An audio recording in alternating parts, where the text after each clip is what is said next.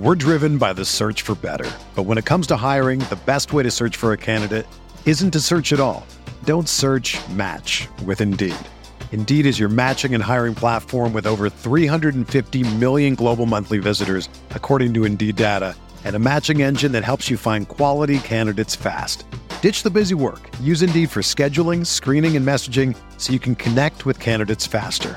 Leveraging over 140 million qualifications and preferences every day, Indeed's matching engine is constantly learning from your preferences, so the more you use Indeed, the better it gets.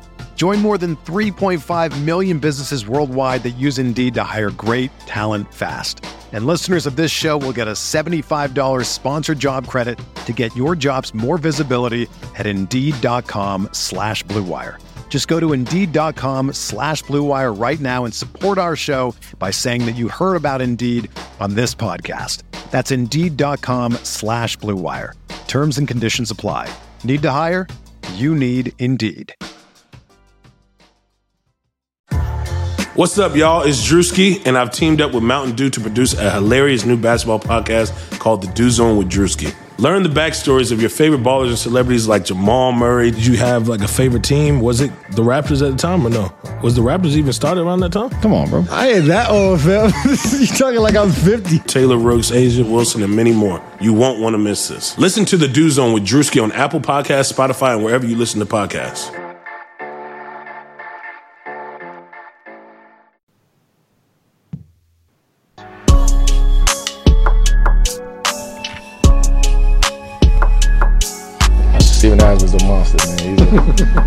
A, he's a monster like somebody from Game of Thrones or something. Like we call him uh, Gandalf because like he's never early or late. He's always at the right time. And my job is to never stop, regardless of percentages. I don't really give a damn about percentages, honestly. All I care about is wins.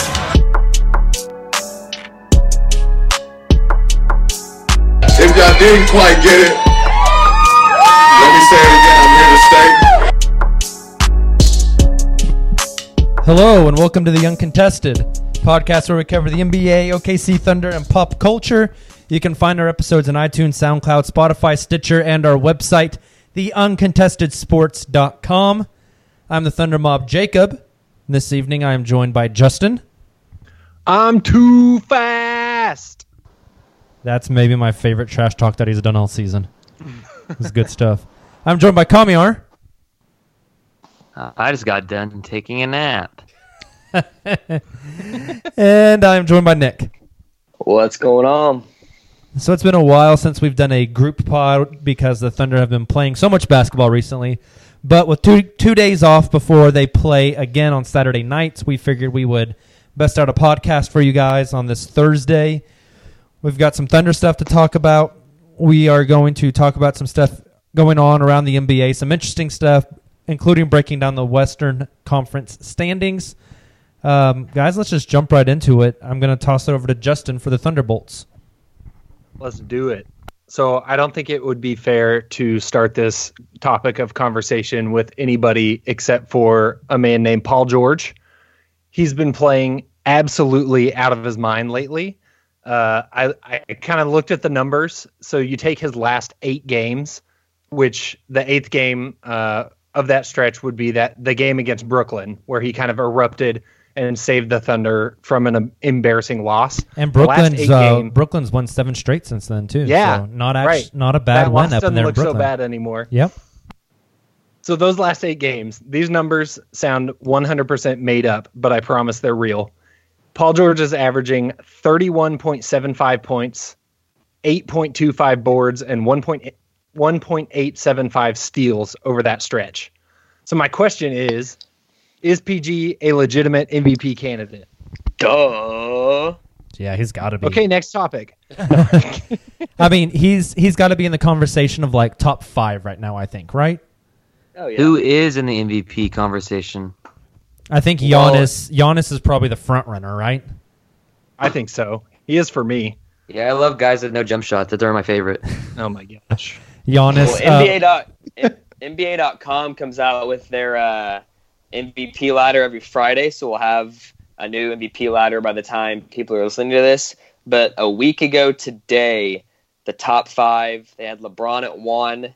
They had Kawhi at two, Steph at three, Giannis at four, and Embiid at five. And then they had KD at six, PG at seven. Interesting. So in the last week, do we think PG played played well enough to surpass any of those guys above him? Kawhi doesn't even play on back to back, so I don't even know why he's on the list. Yeah, I mean Kawhi's been great, but yeah, he's he's not playing a lot of games. Embiid's production has gone down quite a bit since Jimmy Butler's been there, hasn't it? Like, am he's I still crazy? putting up some pretty big numbers. I think he's. I think Embiid's in the conversation. I don't think he'll win it. LeBron's LeBron's perpetually in the conversation ever since he came into the NBA. Yeah. Like that. That's just And I think what he's done, I, I don't know. Me personally, I was skeptical about this Lakers experiment. I didn't think they'd be where they were this soon in the season. So I think you've got to give LeBron a look for sure.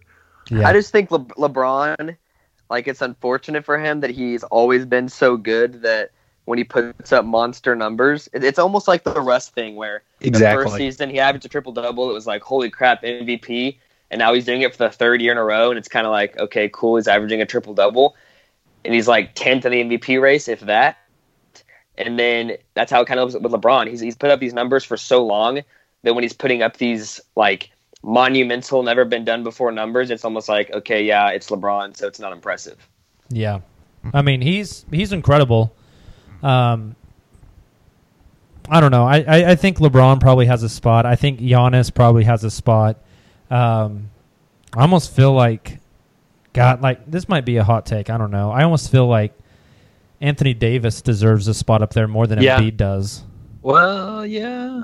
I mean, I, I'd put him in the conversation. Uh, no, New New Orleans has to win some some more games though. Yeah. Is it safe to say? I know there's a little bit of time left till the All Star break and people start voting. Is it safe to say PG won't have to make it in the game as an alternate this year? That's hard because It's so it- it- crowded. It, yeah, and it's fan voting. You know, so obviously LeBron James is going to get massive amount of votes being from LA. Uh, James Harden gets massive amount of, of votes, um, typically From from, China. China. Typically from China. So the I don't like. I wish, and and maybe they've gone to this. Is fan voting just a portion again? And like, I think they, they change it every year, so it's hard to even say what they're going to do this year. Yeah, because I know fan Yeah. voting was a part of it, and then um, players could could vote as well last year. Yeah. So players voted like on their peers, uh, which is interesting, but I'm not a big fan of because a lot of these players have have things in their contract where if they make an All Star game, they have incentives. Yeah. That's a good point. But isn't that insane to think that we're all considering PG as an MVP candidate, which means, you know, one of the top five, you know, best guys in the league this year, and we're also on the fence about if he'll make the Western All Star team. Isn't that Yep. crazy? Yeah, I think the bigger question is if Russ will make it instead of PG. Yeah, that's that's a that's, an a fair question. Yeah, especially with the amount of missed games. You know, I, I think that'll definitely play play a role in that. Um, I also think PG's got to get a little bit of love for MVP because I don't know if you guys agree with this, but he's got to be top three in Defensive Player of the Year candidacy right now. yeah. Like- he's he's playing out of his mind on that end of Yeah. the floor. Absolutely. I looked up a while back. I looked up stats, or not stats, but like winners of Defensive Player of the Year, and a wing. Um, like Kawhi Leonard has won it. Uh, Draymond Green, we'd probably consider more of a big than a wing. But besides Kawhi Leonard, really no wings have won that award in years. It's always gone to a big because bigs have nicer defensive statistics. But I think Paul George has to be top three right now in Defensive Player of the Year. Like he's probably up there with guys like um, Embiid or or Anthony Davis, um, or maybe even Kawhi, because he's been he's God like I don't know he's he's one of the best two way players in the game. I know Kawhi gets all that love, but I think PG and Kawhi have to be neck and neck right now as far as like who's the better two way player. Is that crazy? I mean, to Kamiar's point, PG plays back to backs. Yeah. I, I, it, it is a little crazy, I think. And the biggest my biggest hesitation on this whole conversation is it's mid December. Um but I mean, like I like I kind of mentioned, this streak has the streak for PG has gone on longer than I think I thought it would go. He's traditionally a pretty streaky player. He can get really hot for a little bit and then he can kind of disappear for a few games. So my fear is that this is just a streak. Uh, I think, like I mentioned, it's it's gone on longer than I thought it would. So my hope is that this is something that he can bring consistently, like the Thunder used to be able to count on Kevin Durant for when he was, you know, dropping 25 points in 20 straight games and ridiculous things like that. It, because if he can do that, then there's no way that he's not in that MVP discussion come into into the season. Yeah, I'm with you. Do we lose the other two? No. I'm here. Oh, okay. They're just in awe of Paul George. That's all. Okay. All right. Well, uh, enough Paul George talk. I, I don't think we can ever have emu- enough Paul George talk, but uh, This is true. So the uh, the other interesting thing that's been happening in recent games uh, is with Russell Westbrook. He's been weird. Uh, he, he's not been bad. I'm not going to say he's been bad, but he hasn't been the same Russ that we're accustomed to. So he's not kind of crashing through everybody on the court like a cannonball. Um, he's playing with a different style. He looks a little more reserved. It's obvious he's trying to be intentional about facilitating more. But I think something that has maybe been a little bit understated by those who don't watch the Thunder all the time is that Russell's defense has been out of this world. He he's locked in on that end of the floor at a level that I honestly don't know that we've ever seen him be locked in. He's always had like the ability to be that good of a defender, but the problem with Russ is discipline and actually being locked in and being focused on the defensive end. And I think we're seeing that this year. I saw a crazy stat last night uh, after the game that said he's got 17 steals in his last three games, and two of those three games he got triple doubles, and that that's just something that you know Russell Westbrook hasn't always brought to the table for OKC. It's like you're getting playoff defense, Russ, because Russ only defends in the playoffs. Yeah, right. Well- he's he's approaching the game with a with a seriousness that he typically has kind of saved for the end of the season games that matter. definitely. Except he turns he turns reckless, not really reckless, but he turns into normal Russ when somebody calls him slow or that says they're faster than him. Yeah. Um, I mean, Paul George even mentioned the other day, people were asking Paul George about like Russ's shot and his finishing. And Paul said, no, I think that stuff will come, but I'm really impressed with how locked in he has been on defense. He's accepting the challenge. So, like, even Paul George has noticed it. My question, because Kamiar, I think you hit it on the head. It, we're, we're seeing playoff defensive Russ, not regular season, like lackadaisical. I die on the first screen, Russ. Right. Why? Like, wh- why now has he decided to do this? Why is he buying in on that end? Like, instead of like th- at this time last year or any other regular season? Like, why is it now? Maybe because he can't hit shots. Do you think like the the lack of offense bleeds over into more aggressive defense?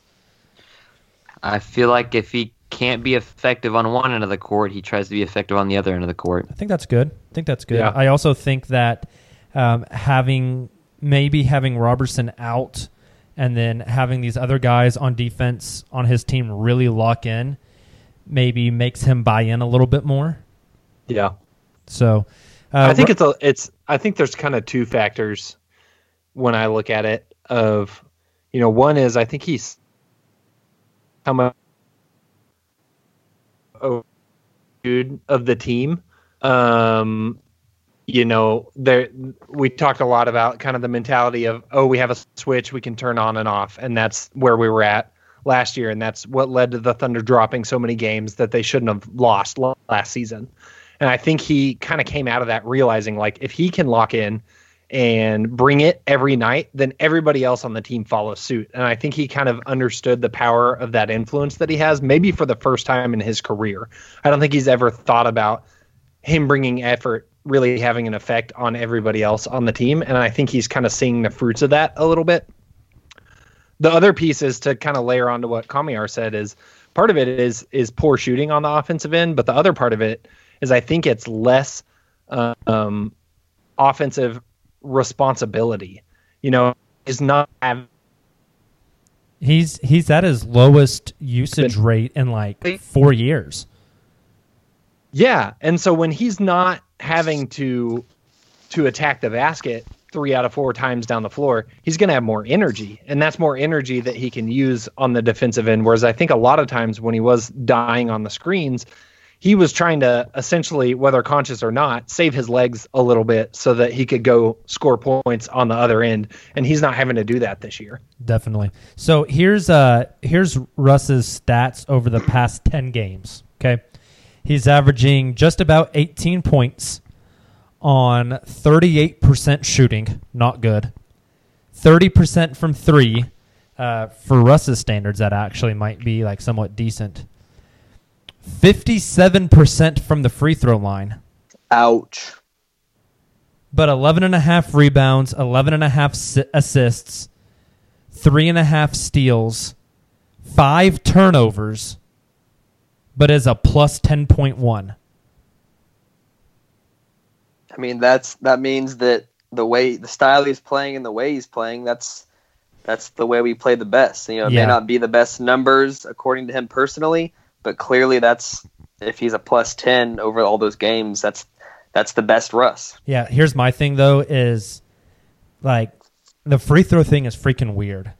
It is Super weird. It is weird, but if he can get the free throw thing at least somewhat figured out and start just finishing at the rim like consistently and pull that field goal percentage back up into the uh, the low to mid 40s, I mean, that plus minus is going to jump because the team's Yeah. going to be scoring more. Yep. And on on the topic of free throws, so like here in Dallas, I don't get Fox Sports Southwest, so I was watching on NBA TV last night, and they were uh, streaming like the Kings, um, like their local broadcast. So they sure were that was fun. biased. It was annoying, but I almost liked watching it because you get a perspective from the outside of the NBA, and every single Thunder player that went to the line at some point in the game, which they're they're not lying, they're just going off stats. Every single time they were like, "All right, we got so and so at the line.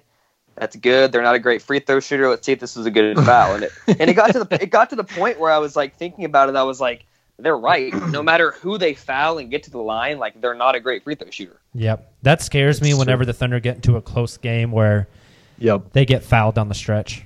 scares me. Like who who do you trust on the line on this team besides Abrines? Paul. Paul George. Yeah, PG. And yeah, that's but- about it. Yeah, I it's just- somewhat trust is Steven shooting- Adams. Schroeder's shooting 86% from the line this year. That's that not bad. sounds like a career. Sounds like a career high for him. I don't have the numbers in front of me, but that sounds like it would probably be a career high. Man, Do you trust Steven Adams with the line or Russ more? God.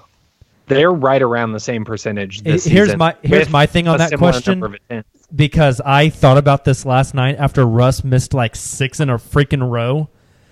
Like, I think I would rather have Russ at the line because if he misses it, which there's a good chance he's going to apparently, like Steven Adams is going to come down. There's like a 50 to 60% chance he gets the offensive rebound and gets an extra possession out of it. What True. about Jerami Grant and Russ? Oh, Jerami Grant. Right now, Jerami Grant, 100%. That's what happened. Like I don't know what's up with Russ. Like he used to shoot in the '80s, didn't he? Yeah, he was like, his his percentage has gone down 10 whole points each of the last two seasons. that's which insane. is wild. Dude, like, do you guys remember that playoff game ritual. against the Clippers where Russ had to hit those three clutch free throws to like win the game? was that the Imagine, one where Kevin Durant was turned around? Yes. yeah. Imagine if Russ had to hit three free throws to win a game right now. Like, I'd turn the TV off and just Terrifying. check the score later. I'm looking at the the free throw stats for the team. This one's kind of interesting to me. It's it's higher than I expected. Nerlens Noel's shooting almost 75% from the line. Hey, Hell yeah, he is. On Granted, what? it's Gets like half an line, attempt a game? every two games. 35 attempts, so not a huge number. yeah, about one attempt a game. His mid-range jumper looks better than Russ. You know Yeah. who's shooting free throws well? I saw this the other day. DeAndre Jordan is shooting like 76% Yeah, from the that's line this weird. season. Wild. He should go He and Russ, like, Russ legit trade teach him how to shoot places. Free throws. It's crazy. So I tweeted this jokingly from the the podcast account the other night during the game, but there's some truth to it. At one point late in the season, do other teams start doing hack a Russ? Like, Ah, that's gonna be bad. but like if he's barreling down the lane, I'd rather have throw. Yeah, just like foul him, push him, grab him, something. Don't let the ball get up to the rim, and just make him go shoot free throws instead, because you're probably saving yourself at least one point. I mean, he probably won't get the free throws anyways because he keeps on getting no calls in the lane. Yeah, That's fair too. I mentioned this the other night, man. If if Steven Adams, if the the contact on Steven Adams was called a foul at the same rate that James Harden gets the whistle, Adams would shoot 30 free throws a game. Like I think that's probably true for a lot of big men. Adams get like just watching it, he gets his ass beat down there, man. Yeah, he does. Like he's got to have like bruises on his forearms and like people are karate chopping his ass. It's like a WWE No, they're match. karate, they're karate chopping his balls. Oh, that uh, kneeing him in the balls. kicking, yeah. Like I thought the Like- other day, like who were they playing? I can't remember who they were playing, but I, I think I tweeted out that like no fouls called. someone could have went and got a, a metal chair. It was like hell in a cell. like holy crap, he gets the shit beat out of him. It's it, I- It's one of those. It's one of those reputation things. It's honestly like, it's, it's pretty impressive. Yeah, I think it's like he's so Yeah. tough we don't have to call fouls on him type of thing. and like you know, he's gonna complain about every call. So if he's if he's upset about the call, that doesn't mean it was wrong, kind of thing. Yep. Which he used to never talk to refs about foul calls. He would just go on playing. He hasn't got It's anyone ejected recently.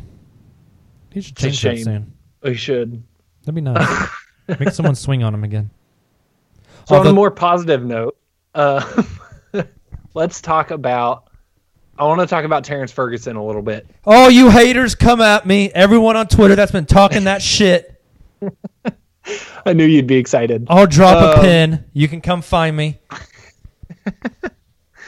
So T Ferg T Ferg's been awesome. I mean, from where he was at the beginning of the season, where everybody was ready to chase him out of town with pitchforks, he's playing just like incredible defense. Like he might be top tier defender for the Thunder, including healthy Andre Roberson at this point. I'm not, I'm not trying to say he's better than Andre by any means, but what he's done in Andre's absence has been way more than I expected to see Yeah. from him. And when you when you look at the the film, the thing that stands out to me the most is his footwork.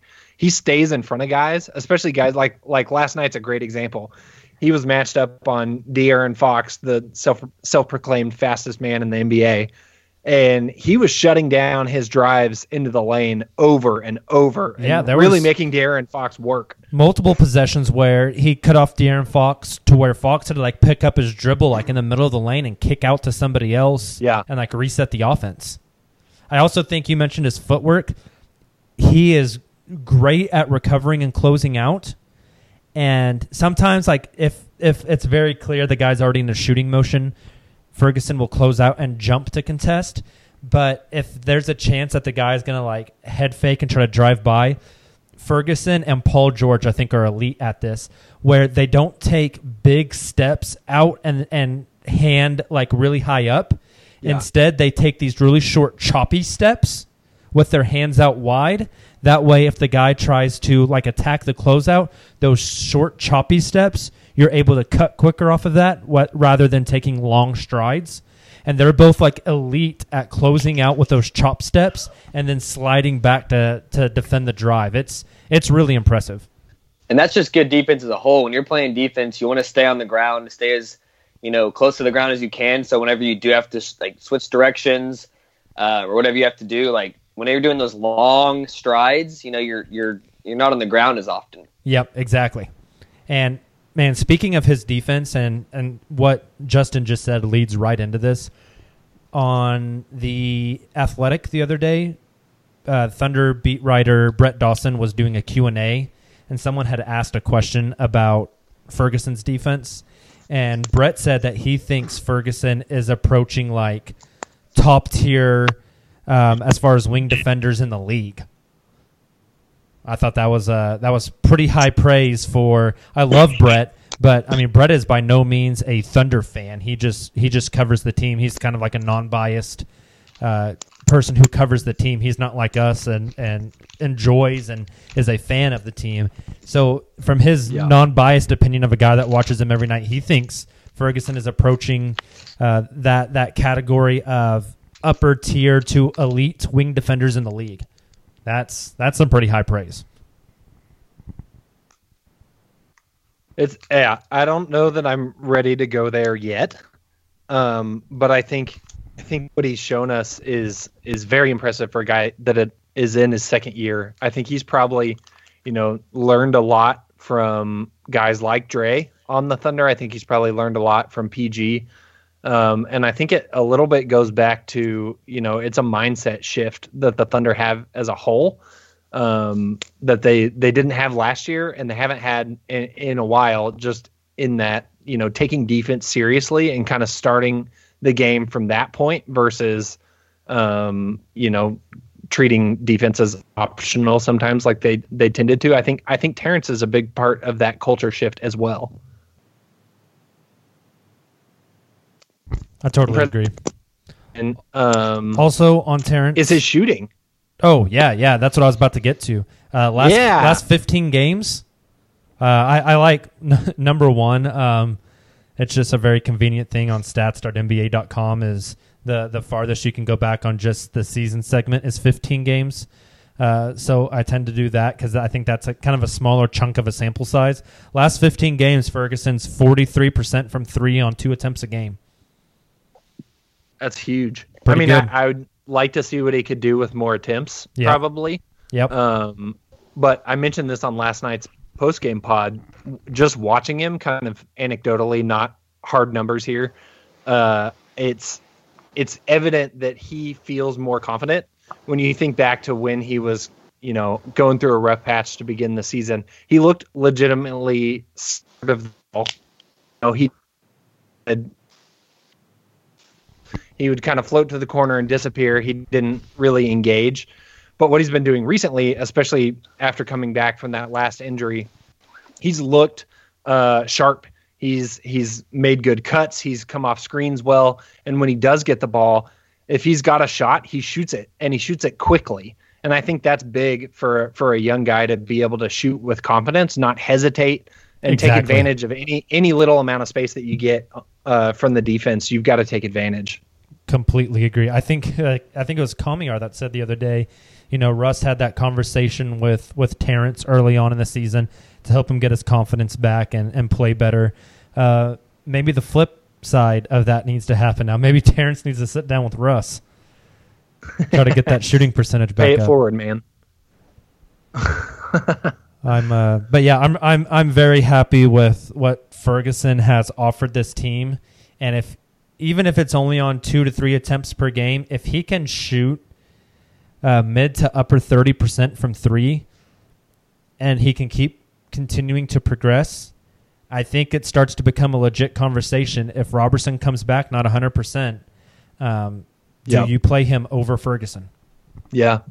It's crazy to think that that is a legitimate conversation, but things are definitely trending that way. Yeah. Yeah.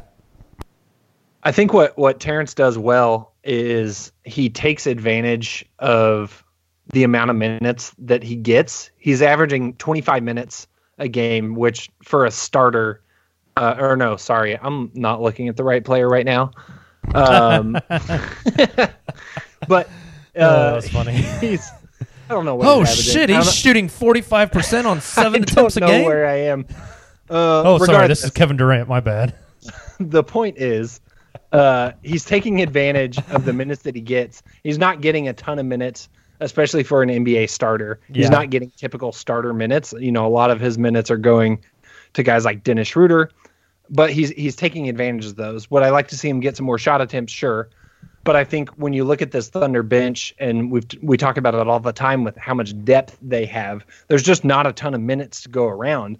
So you have to have guys that can be efficient with the minutes that they're given. Agreed. Agreed. And the in the past fifteen, Ferguson's averaging twenty minutes a game. Okay, I wasn't too far off. Yeah. Um, You're in the so the guy who's the guy whose stats I was actually looking at was Nerlens Noel, um, which is which was supposed to be my segue. um, went pretty smooth. There you go. so, go. speaking of guys that have taken advantage of their minutes, uh, Nerlens Noel, I think, has been playing really solid for OKC in 25 minutes a game. Um, he's done a great job coming off the bench. He's probably the strongest backup center candidate uh, outside of Enes Kanter that the Thunder have had in a long time. The biggest question mark for me with Nerlens is do you think he stays around? So he's on a two year contract, but he does have a player option after this year. So given And it's his only for like two million bucks. Exactly. 1.9 next year. Um i my fear with nerlens is you know he kind of he came into the league highly touted touted. Uh he kind of his his stock dropped quite a bit. It dropped even more when he went to dallas and that allowed okc to sign him kind of you know at a very low value. I think he's raised that value a lot.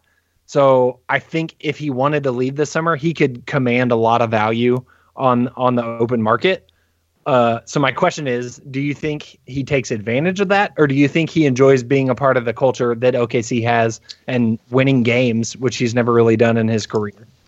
I think, and I, I feel somewhat strongly on this because this is a very um, interesting topic that I, I, you know, being here in Dallas like you, there's a lot of guys that say he's trash after seeing him for a year. I think with his past and how he's never gotten a good opportunity, he's never really thrived in a system.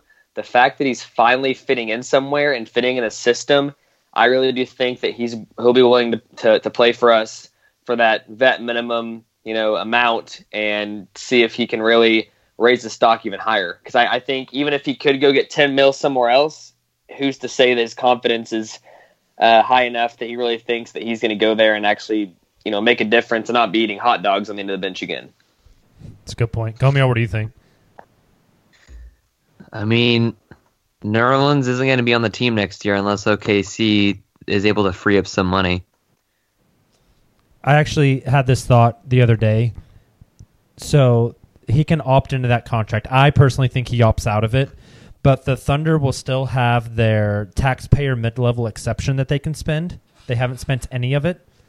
Um, actually, they, they they dipped into less than a million of it for Hami's contract because second rounders get signed differently. But so they have about five million in that taxpayer mid level exception to spend on a free agent. If they decided to spend that on Nerlens Noel, would you guys be okay with that? So he gets off the off that veteran minimum, and the Thunder give him like basically the Patrick Patterson contract, Yeah. like It- three it- years it's a- at five million apiece.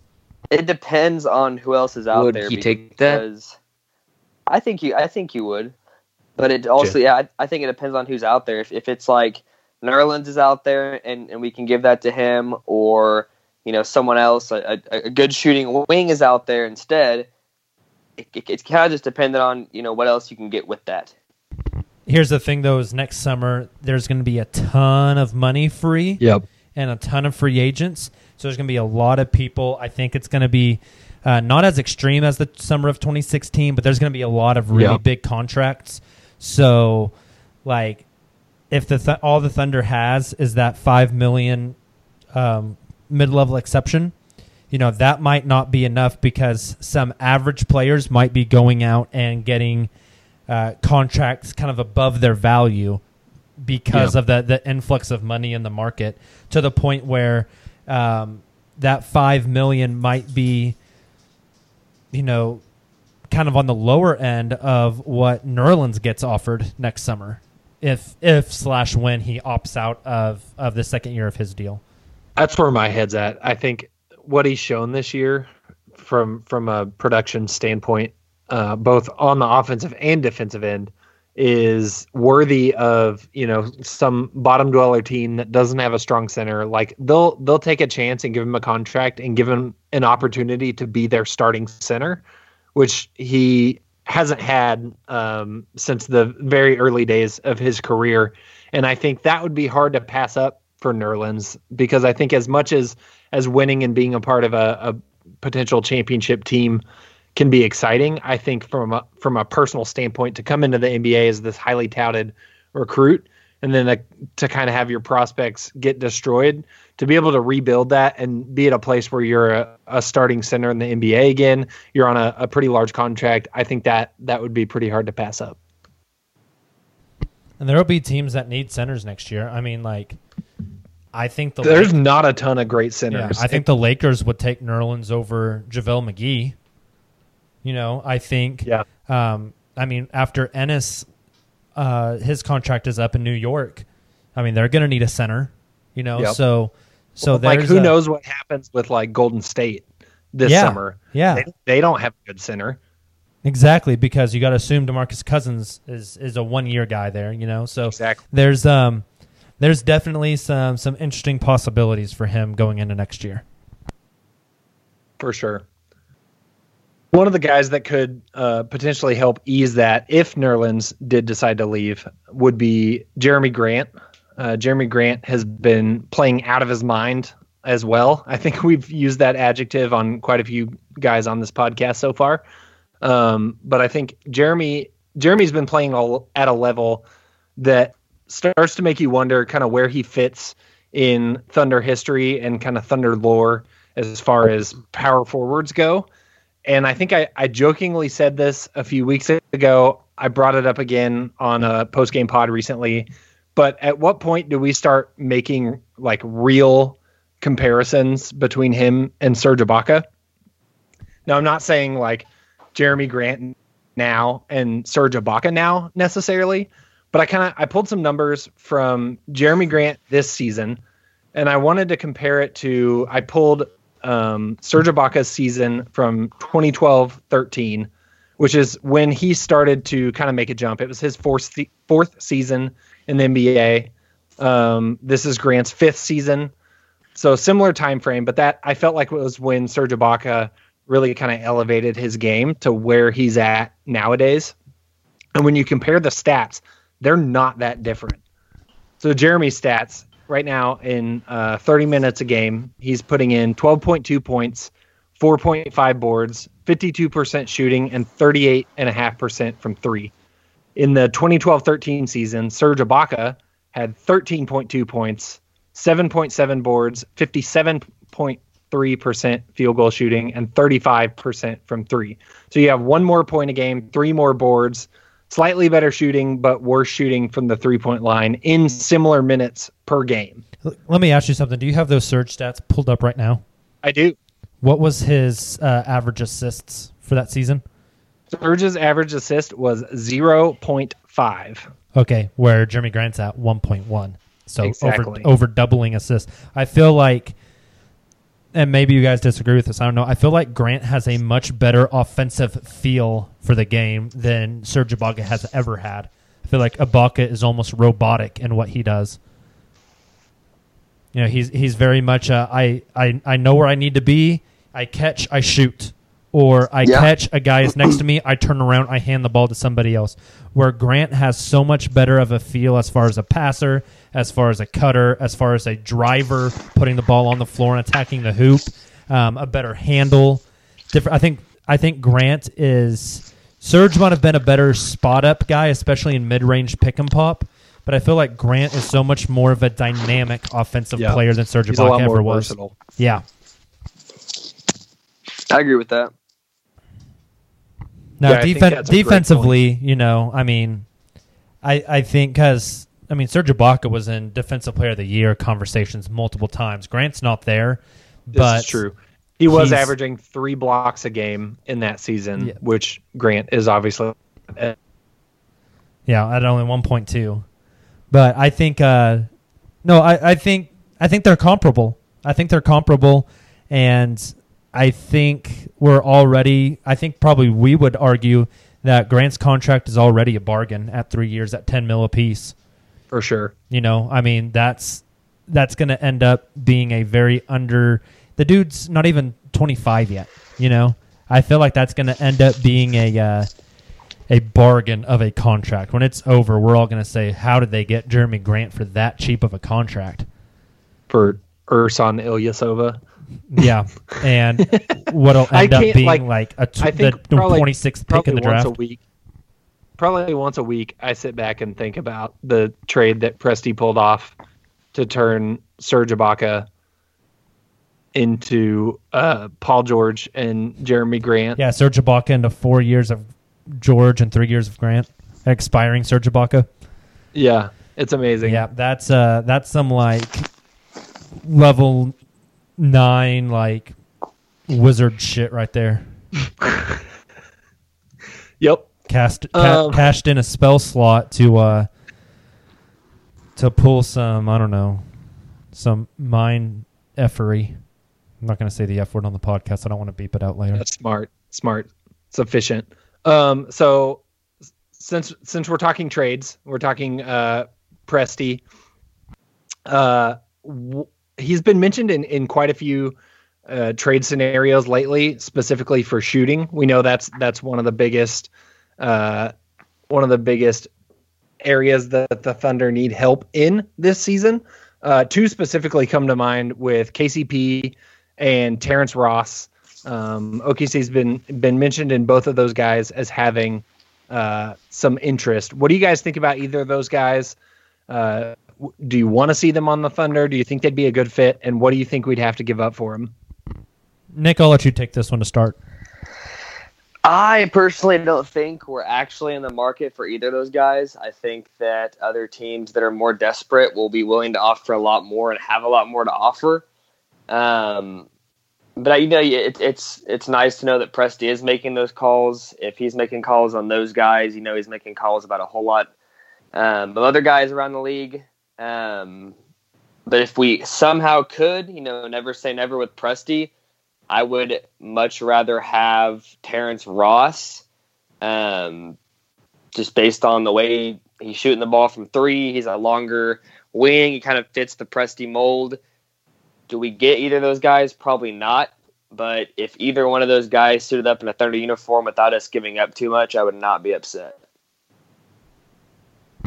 Yeah, I uh, I like both those guys. Uh, I obviously like Terrence Ross more.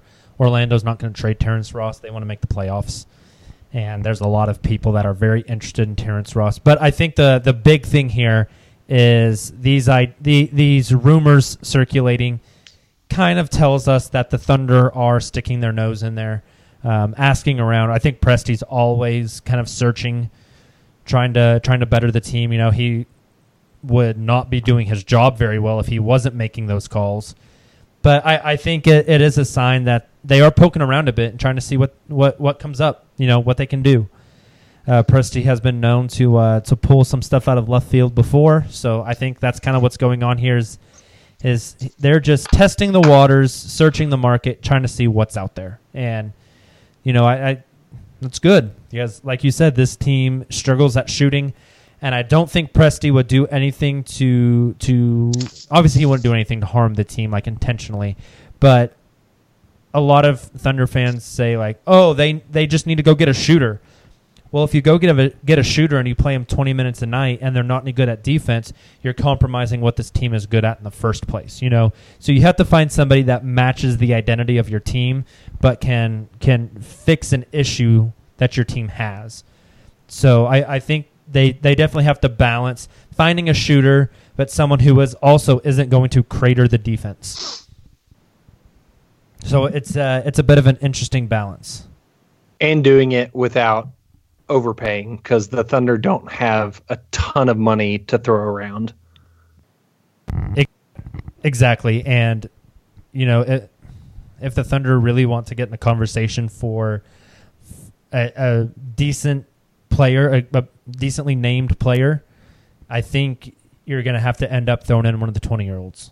And I don't know how comfortable the front office is uh, with trading away Ferguson or Diallo because they're Right. both playing really, really well. They're both on very team-friendly contracts, and the Thunder, like for Ferguson, the Thunder control his contract for the next three years, and then he's a restricted free agent.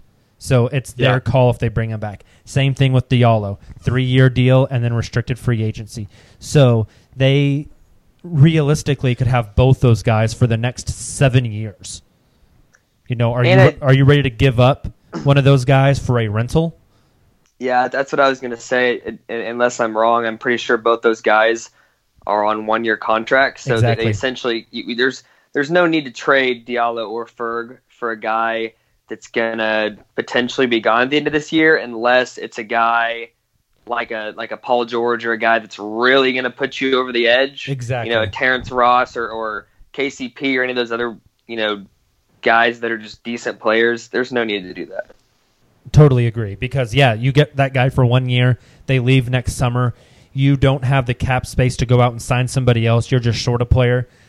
Would you rather have that, or would you rather have Ferguson and Hami uh, up to 2025? Yeah.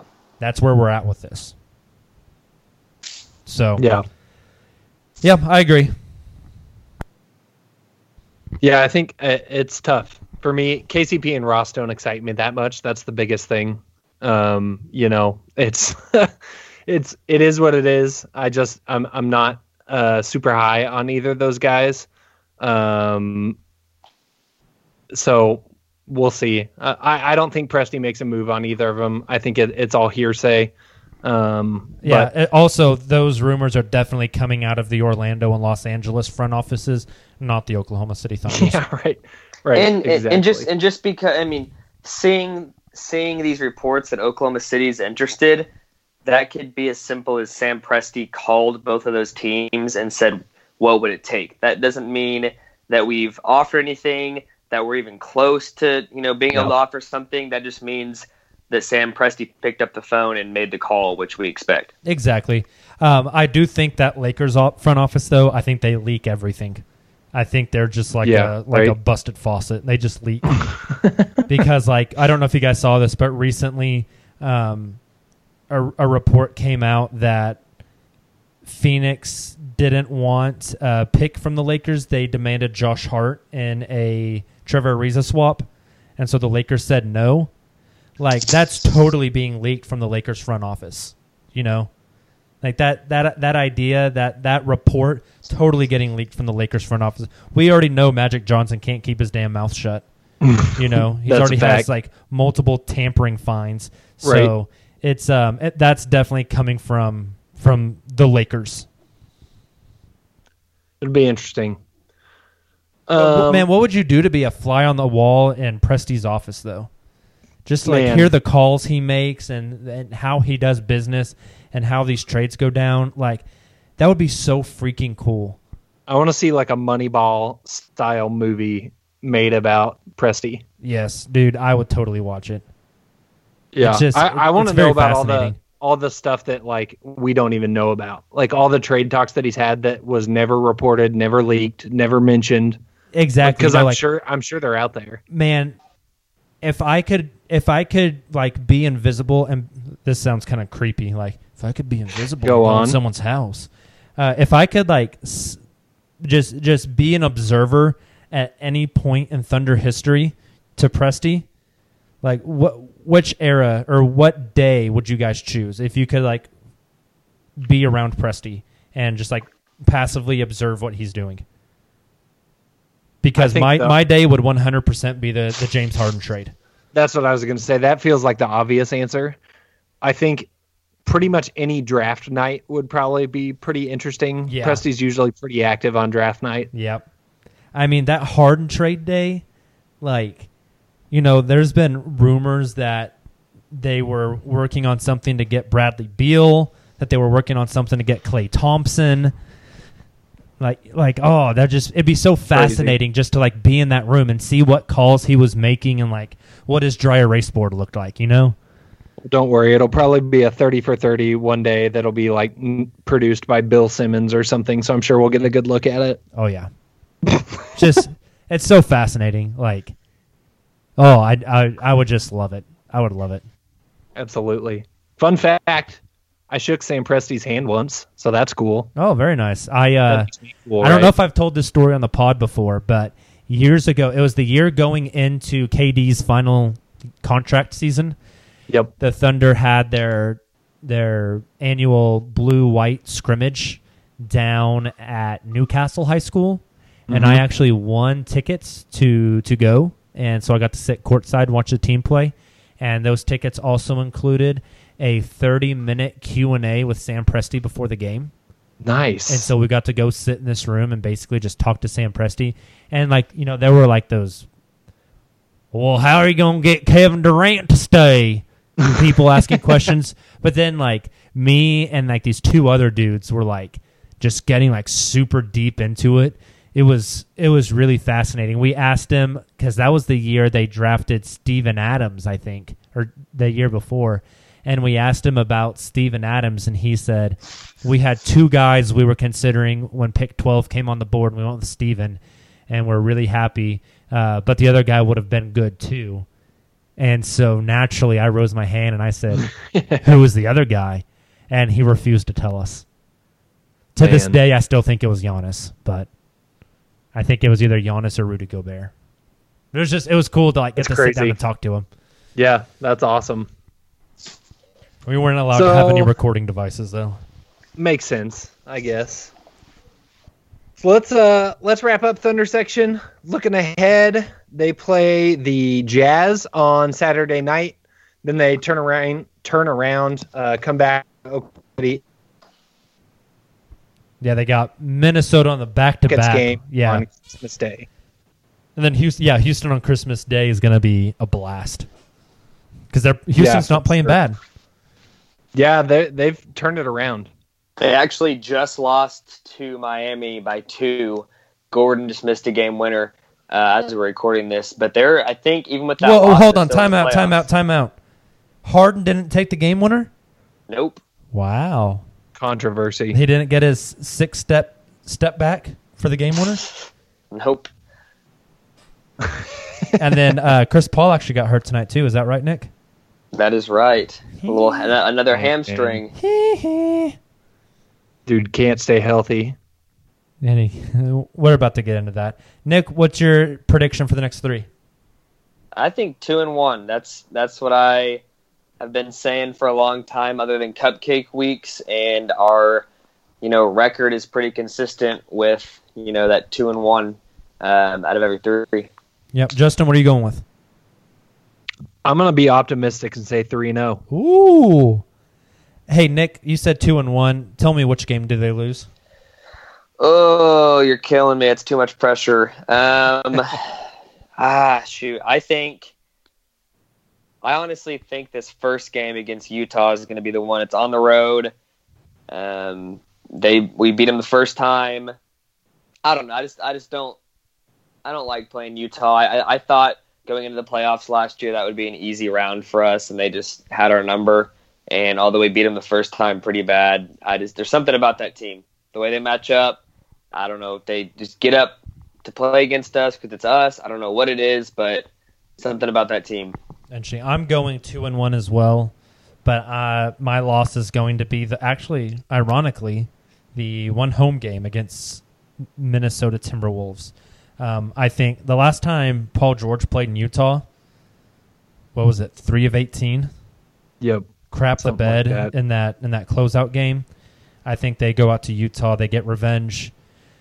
Second night of a back to back after being out on the West Coast. Time change. They lose an hour, gain an hour. I think they lose They an hour. They, Yeah. they lose an hour. They, they're going to lose an hour back to back. They're actually playing late against Utah. It's an eight o'clock tip for us. So it's like they will after that game. It'll be like twenty hours until they play again. Um, Karl-Anthony Towns always gives Adams a rough time. I think they'll come back tired, lose that Minnesota game, but then go down and beat Houston on Christmas Day. So I'm going two and one as well. Again. So you guys ready to go around the association? Yes, Yep. sir.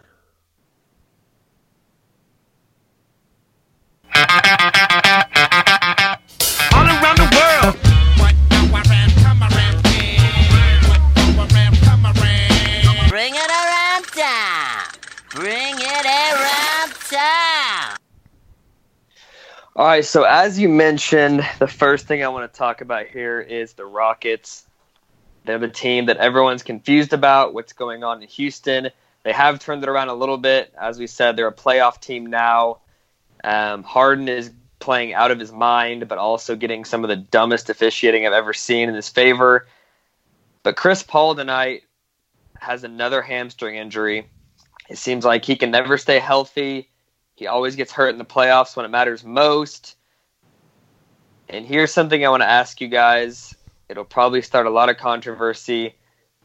But if you're the Rockets, do you try to trade Chris Paul? You can try. Yeah, if if they get to February, if they get to the deadline and are still like at 500, I think you really got to think about it because that contract is really bad. Yeah.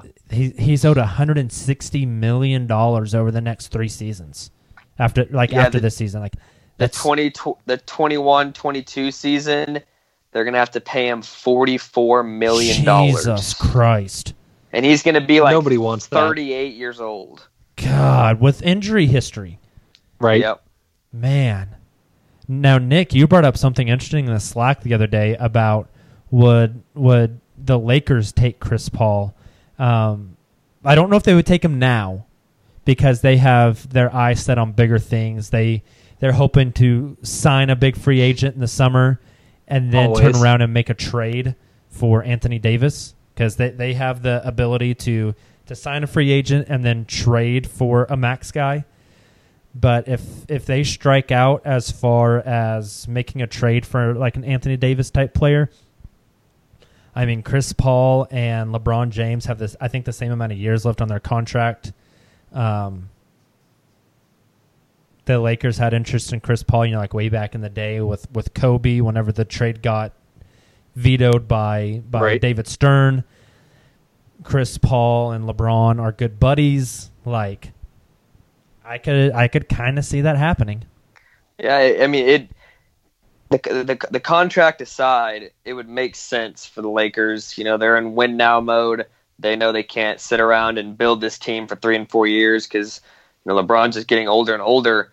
I mean, if I'm the Rockets and the Lakers even offer me a couple of those young guys with those little, little contracts, and you can get Chris Paul off your books, and you can start, you know, you can continue to be good, but also have that young talent. If you're the Rockets, you got to jump at that. Oh yeah, I totally agree. Also, report came out today that the Rockets are are trying to offer a package to anybody to see what they can get of what was it, Brandon Knight in a first round pick, and it said they haven't found any takers so far. That doesn't surprise me. I mean, he's only Yeah. been back for two games after being injured pretty much the entirety of the last two, maybe three years. So it's like it's one of those guys that you really don't know what he's going to offer you. Um, You you know where you find uh you, where you find that tweet at that of that report. You uh you go into your files. You go to the no shit file, and you click it, and it and it's just right there. yeah, that's, I, I that's where I- I it exists, don't right in the no shit file, because nobody wants Brandon Knight and the Houston Rockets first round pick.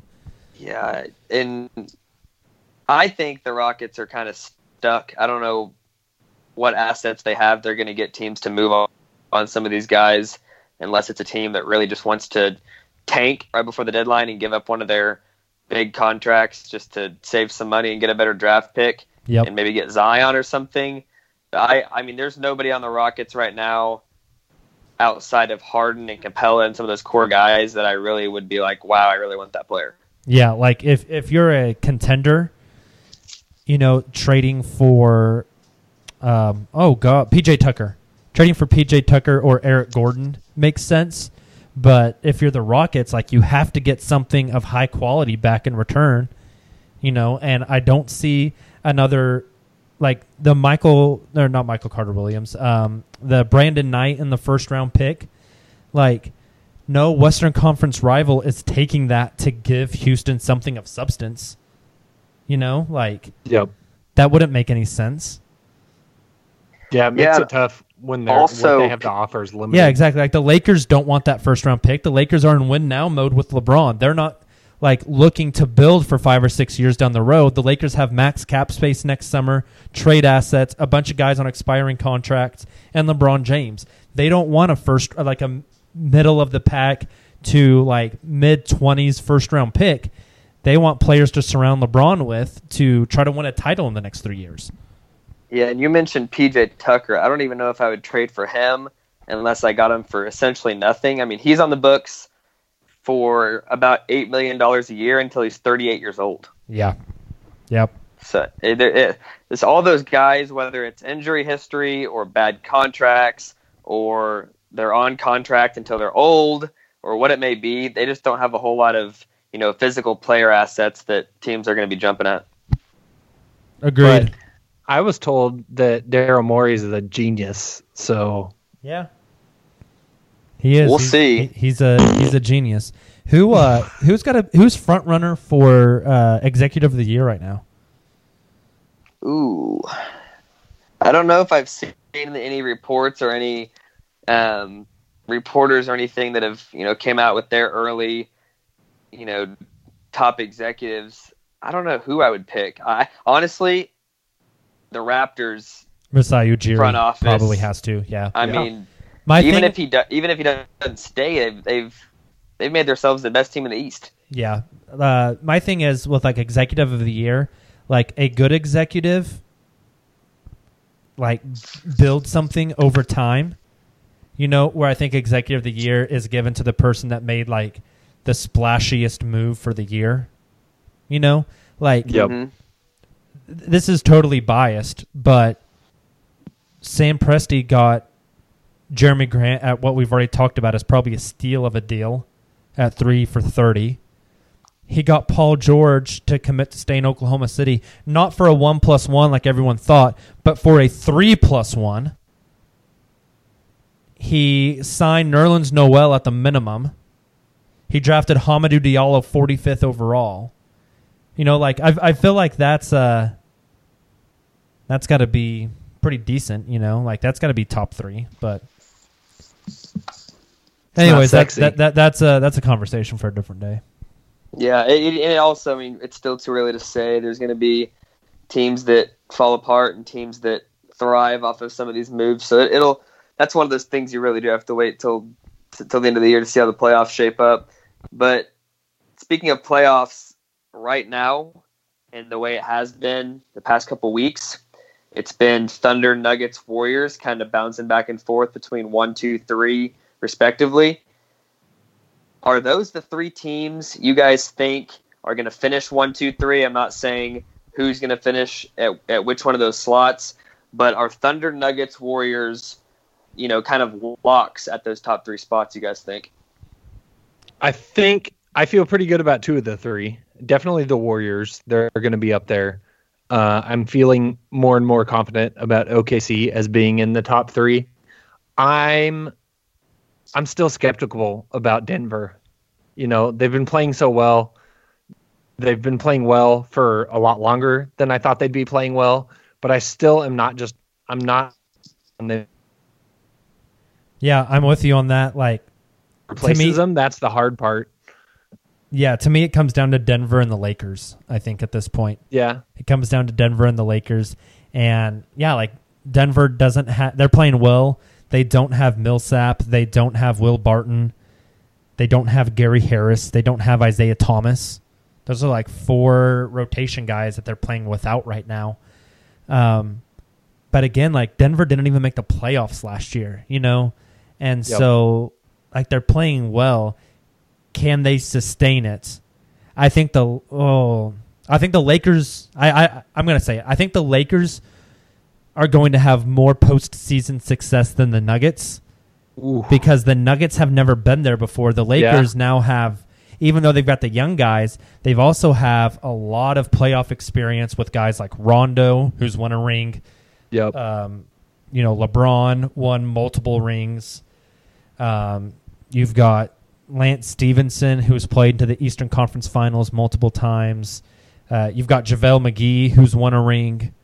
Like you have all these different guys, you know. So I, I honestly think even if the Lakers don't end up in the top three, I think they'll have more postseason success. Um, but I'm gonna say I'm gonna say Golden State, Oklahoma City, Lakers are gonna end up being those top three spots. I'm not saying I disagree with, the, with with your points on the playoffs because that is very valid. The Lakers do have a lot of guys that have been there, But at the same time, we've seen what Isaiah Thomas can do in the playoffs when he puts his mind to it. It's true. We've seen we've seen Paul Millsap on the Hawks a couple years ago when they were, Yeah, um, you know, arguably the best team in run. the East. Yeah. Yeah. I mean they they do have some of those guys that have been there before, but I do agree the Lakers have a little more experience. But it it it's it, for Denver, it's going to come down to how healthy they can stay. Yeah, I agree. I agree. Man, speaking of this though, I'm I think it's January 3rd. I don't know. I don't have the schedule in front of me. Uh, our first Thunder Lakers game. It's going to be so much fun. I'm pretty excited for that. I Is that home or away? God dang it. Now that you ask me, I'm going to have to look it up. Let's go. Oklahoma City Thunder schedule. I got it. I got it. It's in LA, January 2nd. Then the Lakers come back to OKC on the 17th. Okay, nice. So we get two in two weeks. That's nice. Paul George versus LeBron James. Let me That'll tell be you something. Like I've been thinking about that game just because I'm excited for that game. Like Paul George, LeBron James, going to be a fun matchup. Russell Westbrook against, um, you know, someone like uh, either Lonzo or Rondo, going to be pretty entertaining. But let me tell you who is going to absolutely freaking eat in that game. Steven Adams. Do you guys think that Yes, JaVale. McGee had? I mean, JaVale McGee can block shots. He doesn't have a snowball chance in hell in Nope. guarding. Adams is going to treat that kid like a freaking rag doll. He's going to grab that nasty ass little um, ponytail ass looking like rat tail and rip it Rat off. He's going to cook Man. that kid up, man. Remember what PG did against the Lakers last year when they still thought they had a chance to to land him, and Yep. he came out and put on a freaking show. It's gonna it's gonna be a blast. It is going to be a blast. Definitely. The la- the last thing I do want to touch on, and I, we, want, we want to finish up here pretty quick, but one of the weirdest trades in I don't know if in NBA history, but probably the weirdest trade that I can remember in my lifetime.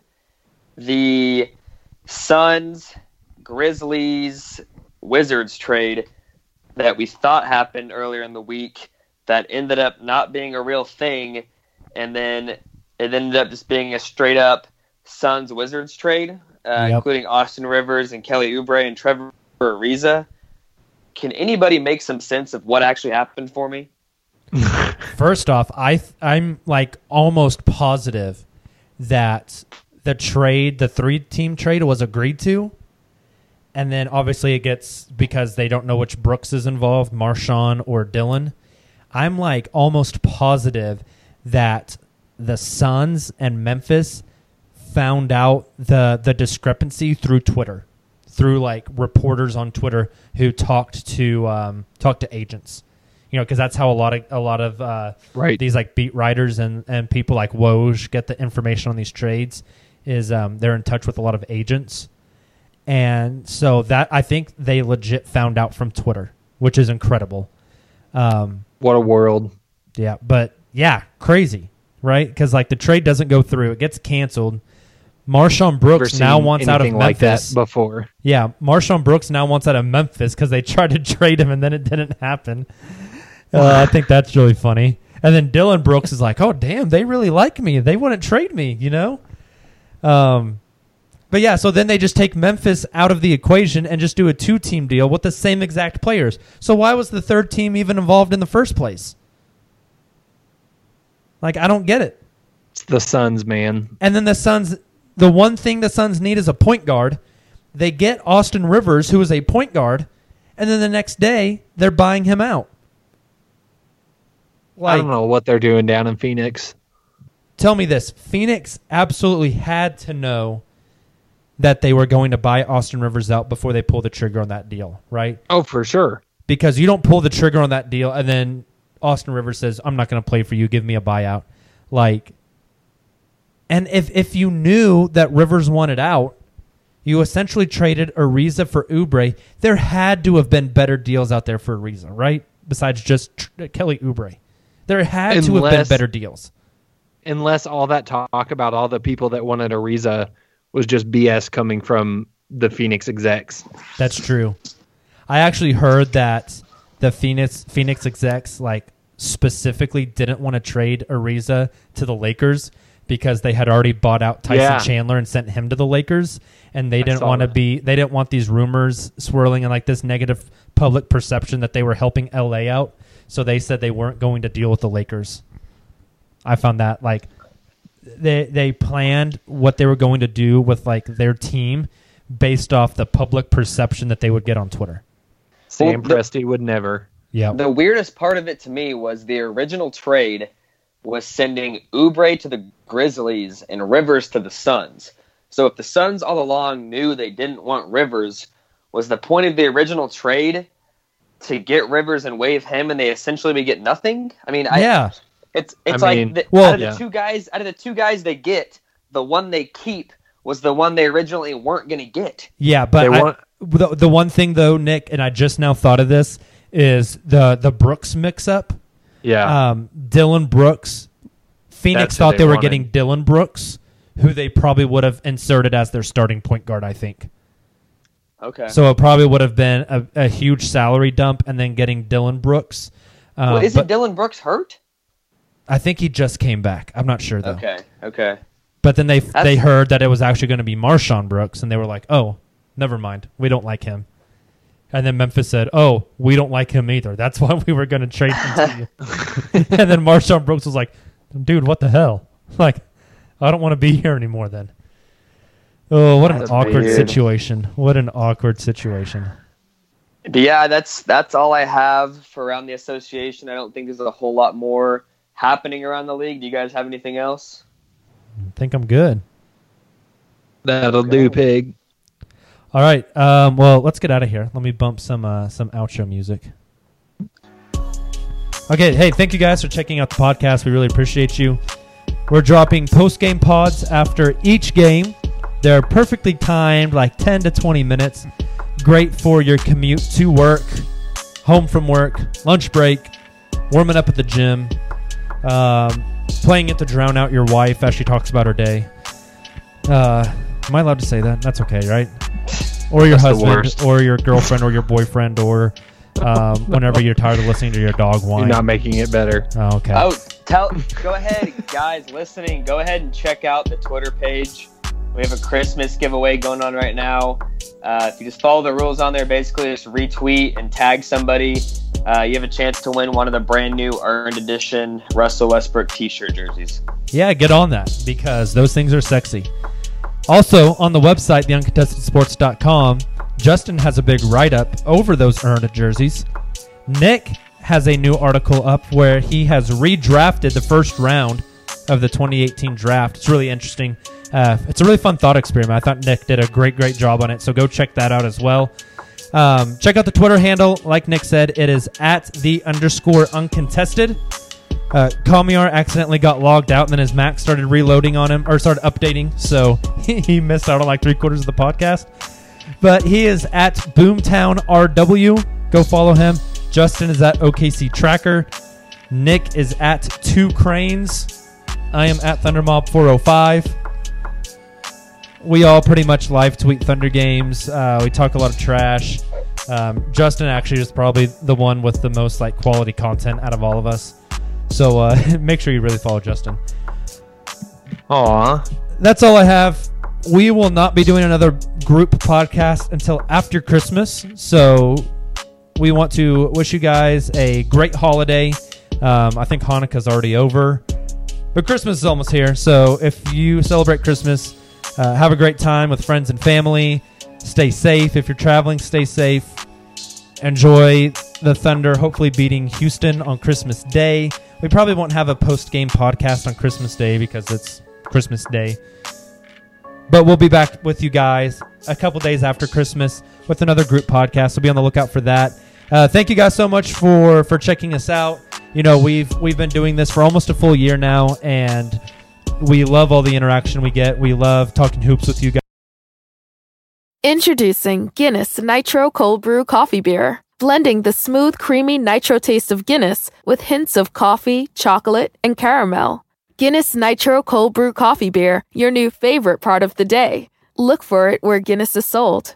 Must be 21 and over to purchase. Please enjoy responsibly. Diageo Beer Company, New York, New York.